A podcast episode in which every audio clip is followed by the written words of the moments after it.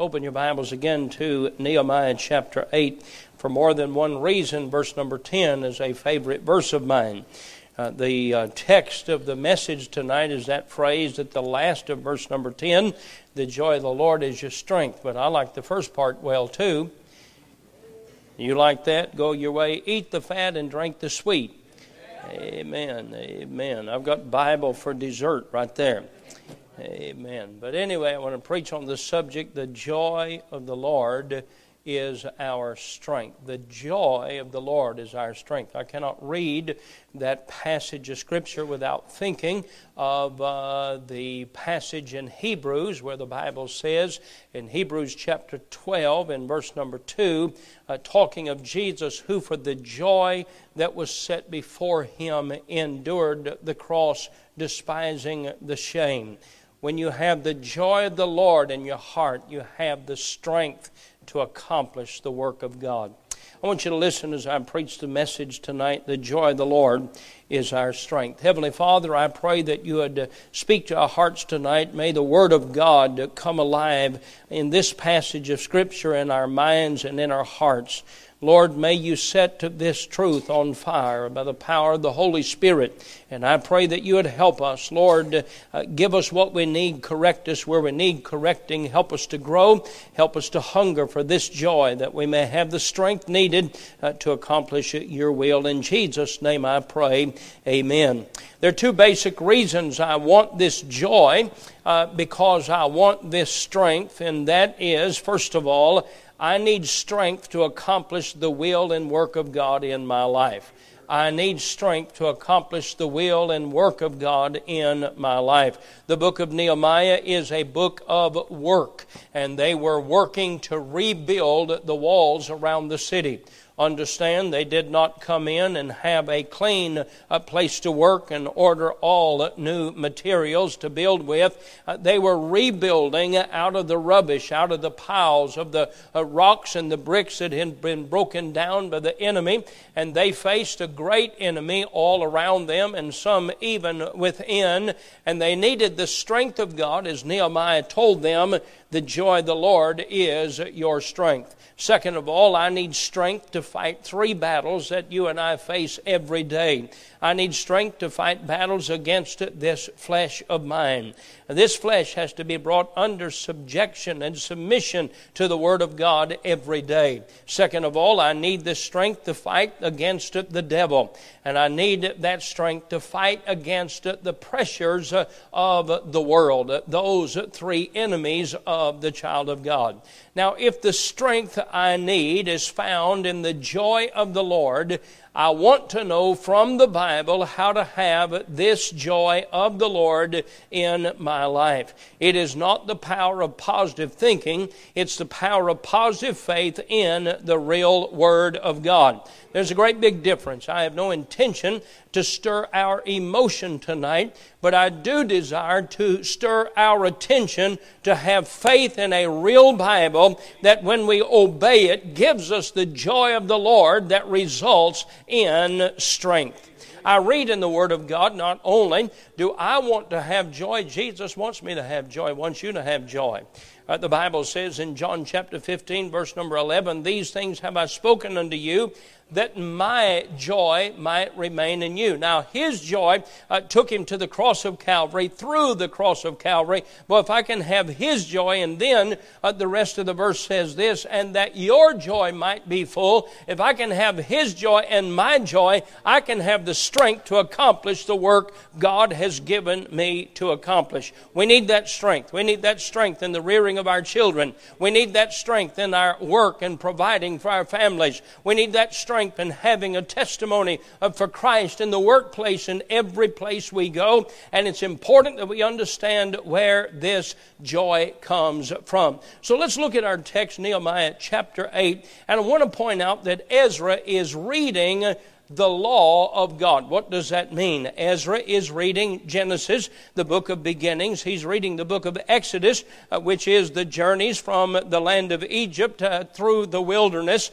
And in that, he gives them parameters of the Ten Commandments. He gives them the law. The book of Leviticus, he reads that book. It is a book of holiness. Uh, Numbers is a book of personal responsibility as he numbered everyone, not for the sake of just knowing the number, but for the sake of understanding, everybody has a responsibility in the will and work of God. Uh, we're not to be partic- uh, we're not to be uh, just uh, uh, we're to be participators, not just observers uh, in the work of God. Then the book of Deuteronomy is somewhat of a summary and a repeat. It is the constitution of the nation of Israel as they go into the land of Canaan. He said, "You do these things, and I'll bless you. If you do these things, the curse of sin will be upon you." And he says to them, choose life. And that's what Ezra has been reading. Uh, notice, if you will, in verse number five. And Ezra opened the book in the sight of all the people, for he was above, uh, notice uh, what the Bible says, above all the people. And when he opened it, all the people stood up. And so, at the time of the specific reading of the law, he's standing up on some type of a platform at some type of a pulpit. And because the Word of God is to be exalted. Uh, this pulpit's not here, so the speaker can be exalted. This is what's supposed to be exalted. And uh, that's why he was standing above the people because he held the law. And when he read the law, uh, the Bible said that the people stood up. And then the Bible says in verse number six, and Ezra blessed the Lord, the great God, and all the people answered, Amen, Amen with lifting up their hands, and they bowed their heads and worshiped the Lord with their faces to the ground. Then the Bible gives a list of these teachers that taught the law of God. Perhaps they broke up into various classes, maybe in the age groups. I don't know how, but the Bible says the purpose of this was the Levites caused the people to understand the law understand the law. You understand? Are you with me? They understood the law, and the people stood in their place. So they read in the book of the law, or the book uh, in the in the law of God distinctly, and gave sense and caused them to understand the reading. I want you to understand that he has been reading the part of the Bible that is the guidelines and guardrails that God has set for mankind. The assembly's first response when they heard the law was conviction and sorrow. Now, stay with me because we can't get to joy unless we have conviction and sorrow. Because joy is not in me. In me, there is no good thing. Listen to me now. Uh, there is no good thing in me. So the joy and sorrow is not talking about my emotions and my feelings. Uh, the sorrow brings a contrition of who I am, but it leads me to the place that God is a forgiver of sin, and my joy is in Him, and my gladness is in Him. When my joy is in my emotions, sometimes I have enough strength to, uh, uh, to go out in a day, and sometimes I don't have enough strength to roll over, roll over in bed, go back to sleep. I don't need the kind of strength that's up and down. I need the strength that's found in the Lord. And so the Bible says they mourned over their sins. By the way, as Paul wrote to the Christians at Rome, he said in uh, Romans chapter 3, verse number 20, Therefore by the deeds of the law there shall no flesh be justified in his sight, for by the law is a knowledge of sin. Sin is something that's not recognized today. And the reason we work on emotion rather than joy is I can get you to emotion, uh, but but uh, uh, without talking about sin, but it can't get you to joy without talking about sin. Because we have to deal with the sin issue and contrition before we can get to the place of repentance and the place of joy. Now, stay with me. I'm preaching the Bible to you tonight. The law can't save us, it can only convince us that we need to be saved. It can only point us to Jesus Christ the Savior. Galatians chapter 3, verse number 24. Now, here, the Jews have just observed the annual Day of Atonement. Now, think with me this group of people, they've returned to Jerusalem. They've been in Babylonian captivity a long time. They're coming back to rebuild the walls. And so, one of the first things they do, uh, they reinstate those memorial days. And so, they remember the Day of Atonement. What was the Day of Atonement? It's the day when the lamb, uh, when one goat was killed, and uh, then that blood was placed on the other goat, and that that goat was set free. It was a day of the forgiveness of sins. And the Lord had dealt with their sin, as recorded in Leviticus chapter 16. So now, after they've dealt with their sin, Jeremiah, I'm sorry, Nehemiah said, You've dealt with your sin. It's time for the sorrow to end. We're going to move from the day of atonement when our sins are placed on Christ, and we're going to go to the feast of the tabernacle. We're going to go for a time of feasting. It's time to eat the fat and drink the sweet and say, Praise God, my sins are forgiven. Praise God, He has forgiven me and set me free. On the Jewish calendar, the Feast of Tabernacle follows uh, the Day of Atonement. It gave the people an entire week of a happy celebration. Now, the sequence is important first conviction, second cleansing, third celebration. I feel sorry for those that can only stir their emotion because that won't last when the rain falls on a Monday morning. But I'll tell you what, if you go to the place of conviction, you go through the place of cleansing, it wouldn't matter if the sun shined or if the sun fell in liquid form or in snow form tomorrow. You'd still celebrate because your, uh, your life is not uh, driven by your emotion of how you feel. It's not driven by the circumstance, but it's driven by a celebration that came from our sins being forgiven. You see, the Word of God brings conviction, and conviction leads to repentance, and repentance also brings joy. That's what we're trying to get to. I need the joy of the Lord. Why? The joy of the Lord is your strength. I need that strength to do the will of God. I need that strength to do the work of God. I need that strength to fight against the world, uh, the flesh, and the devil.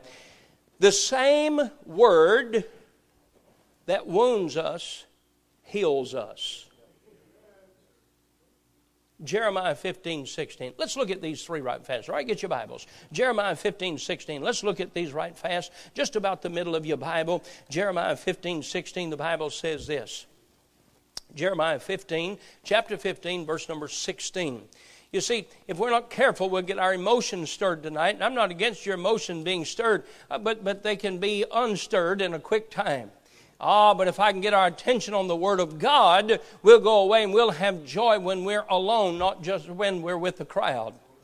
Jeremiah 15, 16, Thy words were found, and I did eat them. And thy word was unto me the joy and rejoicing of my heart. I want to tell you something. When you get the joy of the Lord in your heart, you're going to have strength to do the will of God because the joy of the Lord is my strength. Then he says this For I am called by thy name, O Lord God of hosts. Go to Psalms. Go to Psalm number 19. Psalm number 19 and look at verse number 8. Psalm 19 and verse number 8. Psalm 19, verse number 8.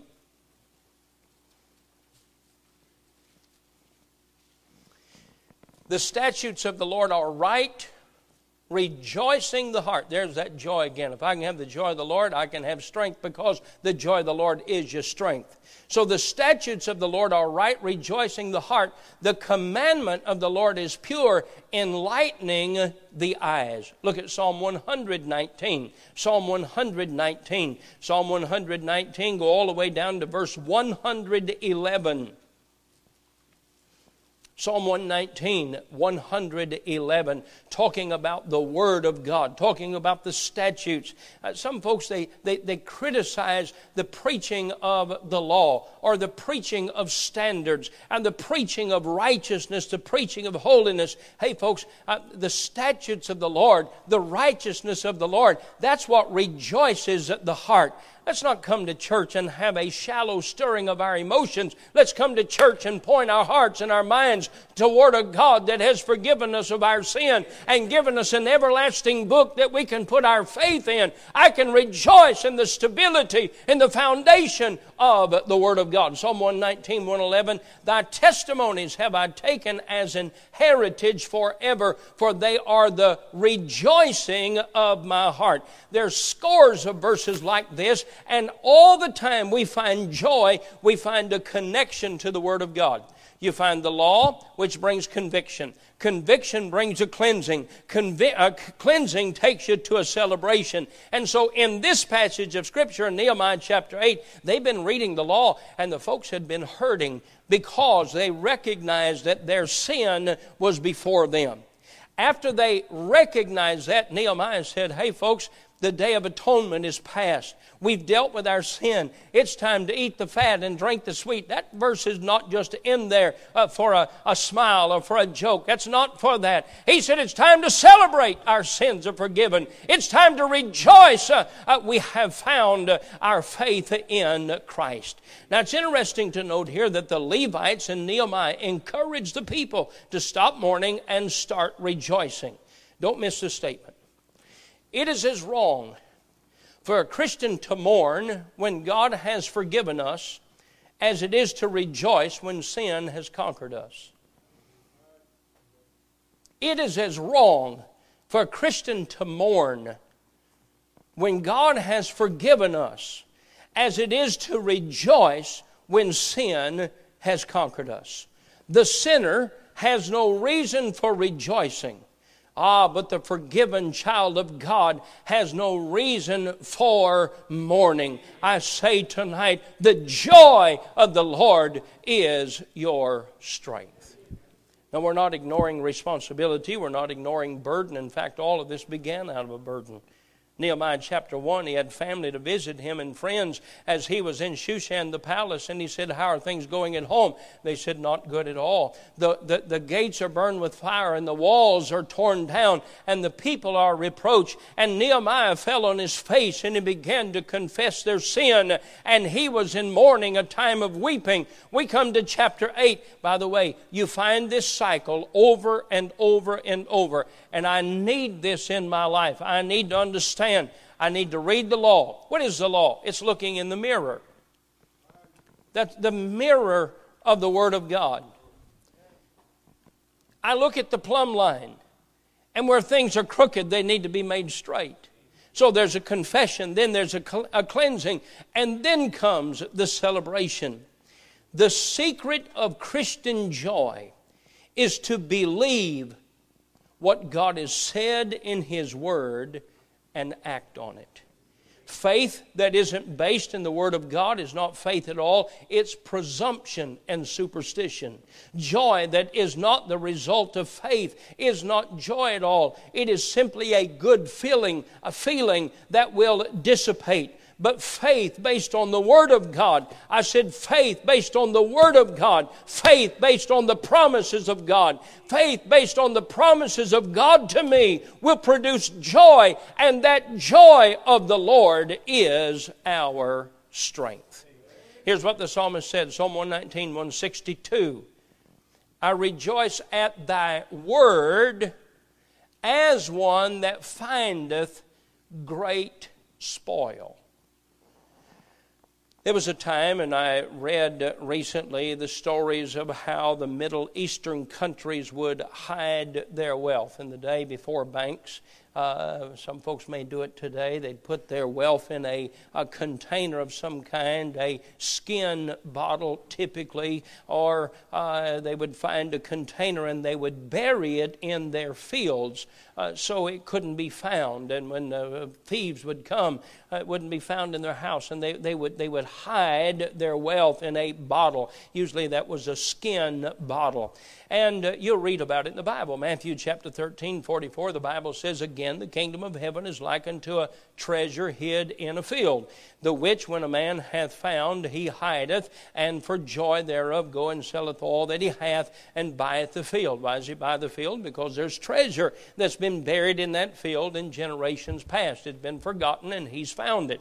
Jeremiah chapter 41. Now I'm coming back to the statement I made I rejoice at thy word as one that findeth great spoil. That's what I'm illustrating.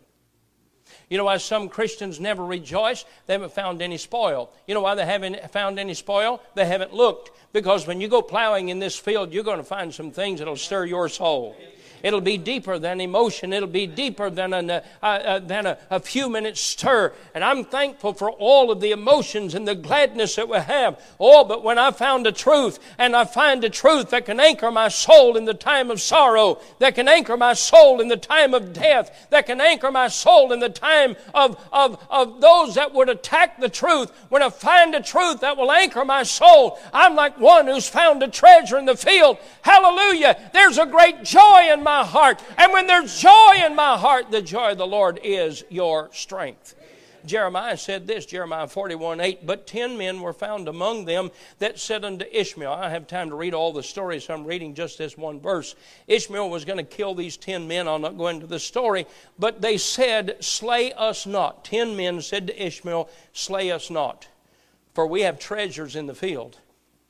Have treasures in the field of wheat and of barley and of oil and of honey.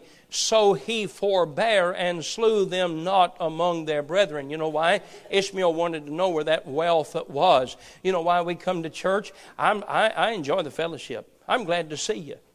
I enjoy the singing. I enjoy the singing. I really do. I enjoy singing. I could sing for an hour every service and, and, and sing with you.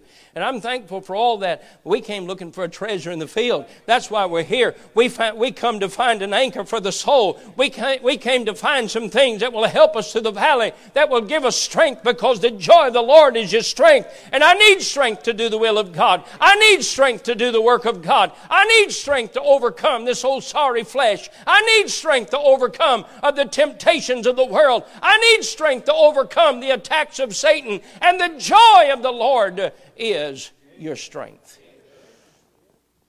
If a farmer plowing his field suddenly discovered a jar filled with gold, he would certainly rejoice.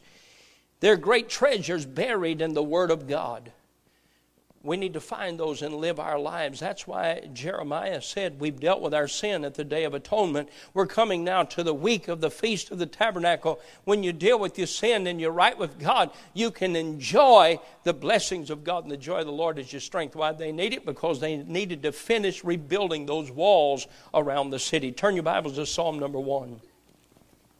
Psalm number one. My voice has about eight minutes left. Psalm number one. Psalm number one.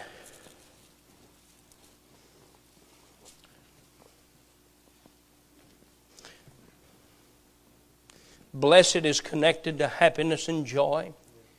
Blessed is a man that walketh not in the counsel of the ungodly, nor standeth in the way of sinners, nor sitteth in the seat of the scornful. But his delight is in the law of the Lord. His delight's in the Bible. His delight's in the Scripture. And in his law doth he meditate day and night. What's he doing? He's looking for treasure in the field.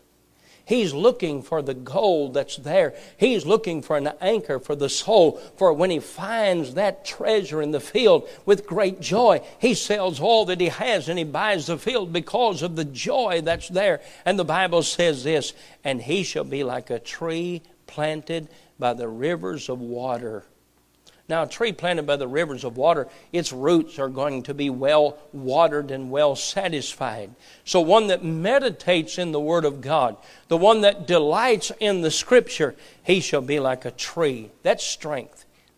That's a picture of strength.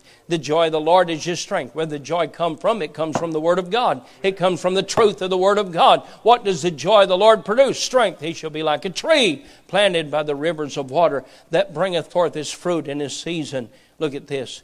His leaf also shall not wither, and whatsoever he doeth shall prosper. The ungodly are not so, but are like the chaff which the wind driveth away. I don't want to be like the chaff. I, I, don't want to just lay as a piece of chaff waiting for the wind to blow me from one place to another. I don't want to be like that. I want to be like the tree that's strong.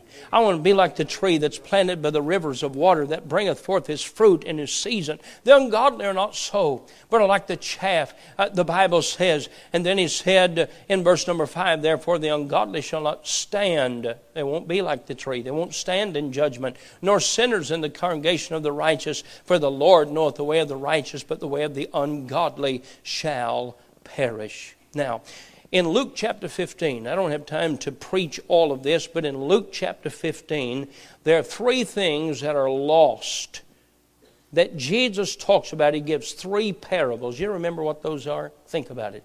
What are they? What are the three things that are lost? Think about it. I'm asking you.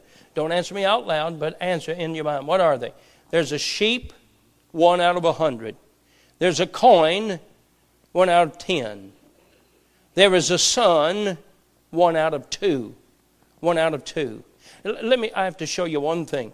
Luke chapter 15. We won't read all the chapter, but you have to see the context for it to have its proper value. Now, we're talking about where do I find joy. Now, I've learned that I found joy. I found joy in the truths of the Word of God. And I found that that joy of the Lord is strength. And that joy of the Lord for strength helps me to do the will and work of God. I need the joy of the Lord for the work and the schedule I have ahead of me this week. I don't dread it. I look forward to it. There's a lot of things on that list, and I want to do the will of God, and I must have His strength. And to have His strength, I have to have His joy. To have joy, I have to be anchored to the Word of God. Now, notice what He says in Luke 15 1. Then drew near unto Him all the publicans and sinners for to hear Him. Publicans and sinners for to hear Him. They were interested in what He had to say. And the Pharisees and scribes did what Pharisees and scribes do they murmured. Don't be a murmurer, folks will think you're a Pharisee. And all God's children said, Amen.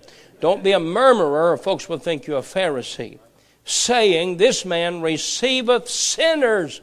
Oh my, and eateth with sinners, eateth with them and he spake this parable unto them. So he's talking to these Pharisees. Now, I, w- I want to put these things together. By the way, I read a story when D.L. Moody was directing his Sunday school in Chicago. One little boy, he walked a couple of miles to attend D.L. Moody's Sunday school. And, and they stopped him one day. They said, You walk to D.L. Moody's Sunday school every Sunday and you pass up other churches. Why do you walk over two miles to D.L. Moody's Sunday School instead of going to one of these, uh, one of these churches? And he said, and I quote, because they love a feller over there. They love a feller over there. He said, I go to D.L. Moody's because I'm loved there. And that's what Jesus is saying here. I love sinners. Let me now, now he said, let me tell you, Pharisees, something. Those of you that are murmuring and complaining. He said, I, want you to understand something. There is a sheep that's lost, and the shepherd seeks until he finds it. Now, this is not a lost person.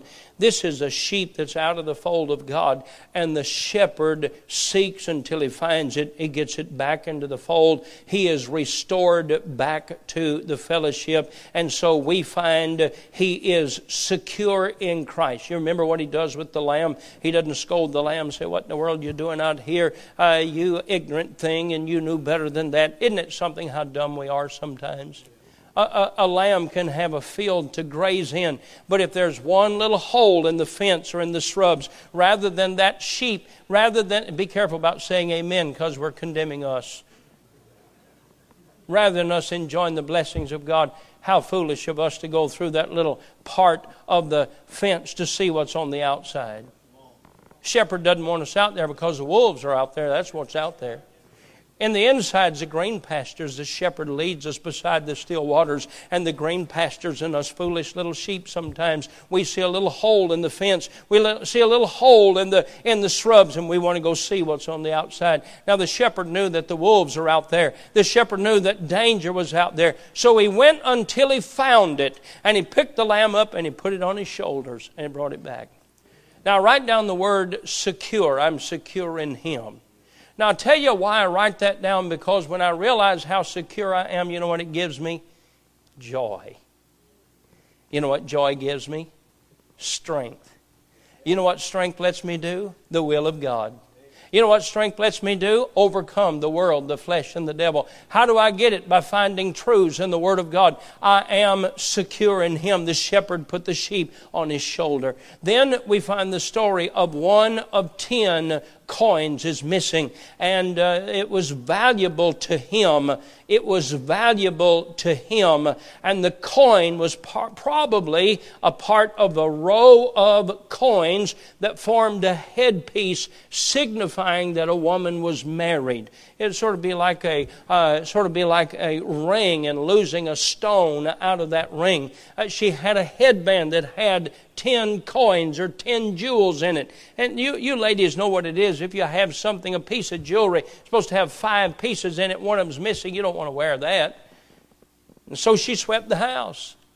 I think her husband took it out and hid it, is what I think he did.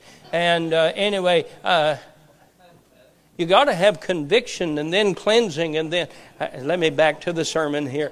And, and, and so she looked till she found it. Now, here's what he's teaching me every coin's valuable. She didn't say, I have nine, forget the other one. Every coin's valuable. When I realize I'm valuable to God, you know what that does for me? It gives me joy. You know what joy does? The joy of the Lord gives me strength. You know what the strength of God does? It helps me to do the will and work of God. It helps me to overcome the world, the flesh, and the devil. There's another one, and that is the Father. He had two sons, and one was a prodigal son. He went away. Oh, how he hurt for that boy, how he watched for that boy, how he prepared for the day that the boy would come home. When the boy came home, he didn't say, Let's fatten a calf, and in six months we'll have a party. He said, Kill the fatted calf. I've been waiting for this boy come home. You know what it says? It says the Father wants fellowship restored. Now, when I find another jewel here, when I find another truth, and I realize that God wants to fellowship with me, do you know God wants to fellowship with you in the morning? Evening, morning, at noon, the psalmist said he spent time with God. God wants to hear from you in the morning. I don't know about you, but that just sort of makes me feel special to know God wants to meet with me. And you know what? Knowing God, wanting to fellowship with me, you know what that gives me? You guessed it joy. And you know what the joy of the Lord does? The joy of the Lord gives me strength. And you know what the strength gives me, allows me to do that comes from the joy of the Lord, that comes from the great treasure in the Word of God? I'll tell you what it does. It lets me do the will and work of God and fight the world, flesh, and the devil and live in victory. I'm glad tonight the joy of the Lord is my strength. Stand with me if you will.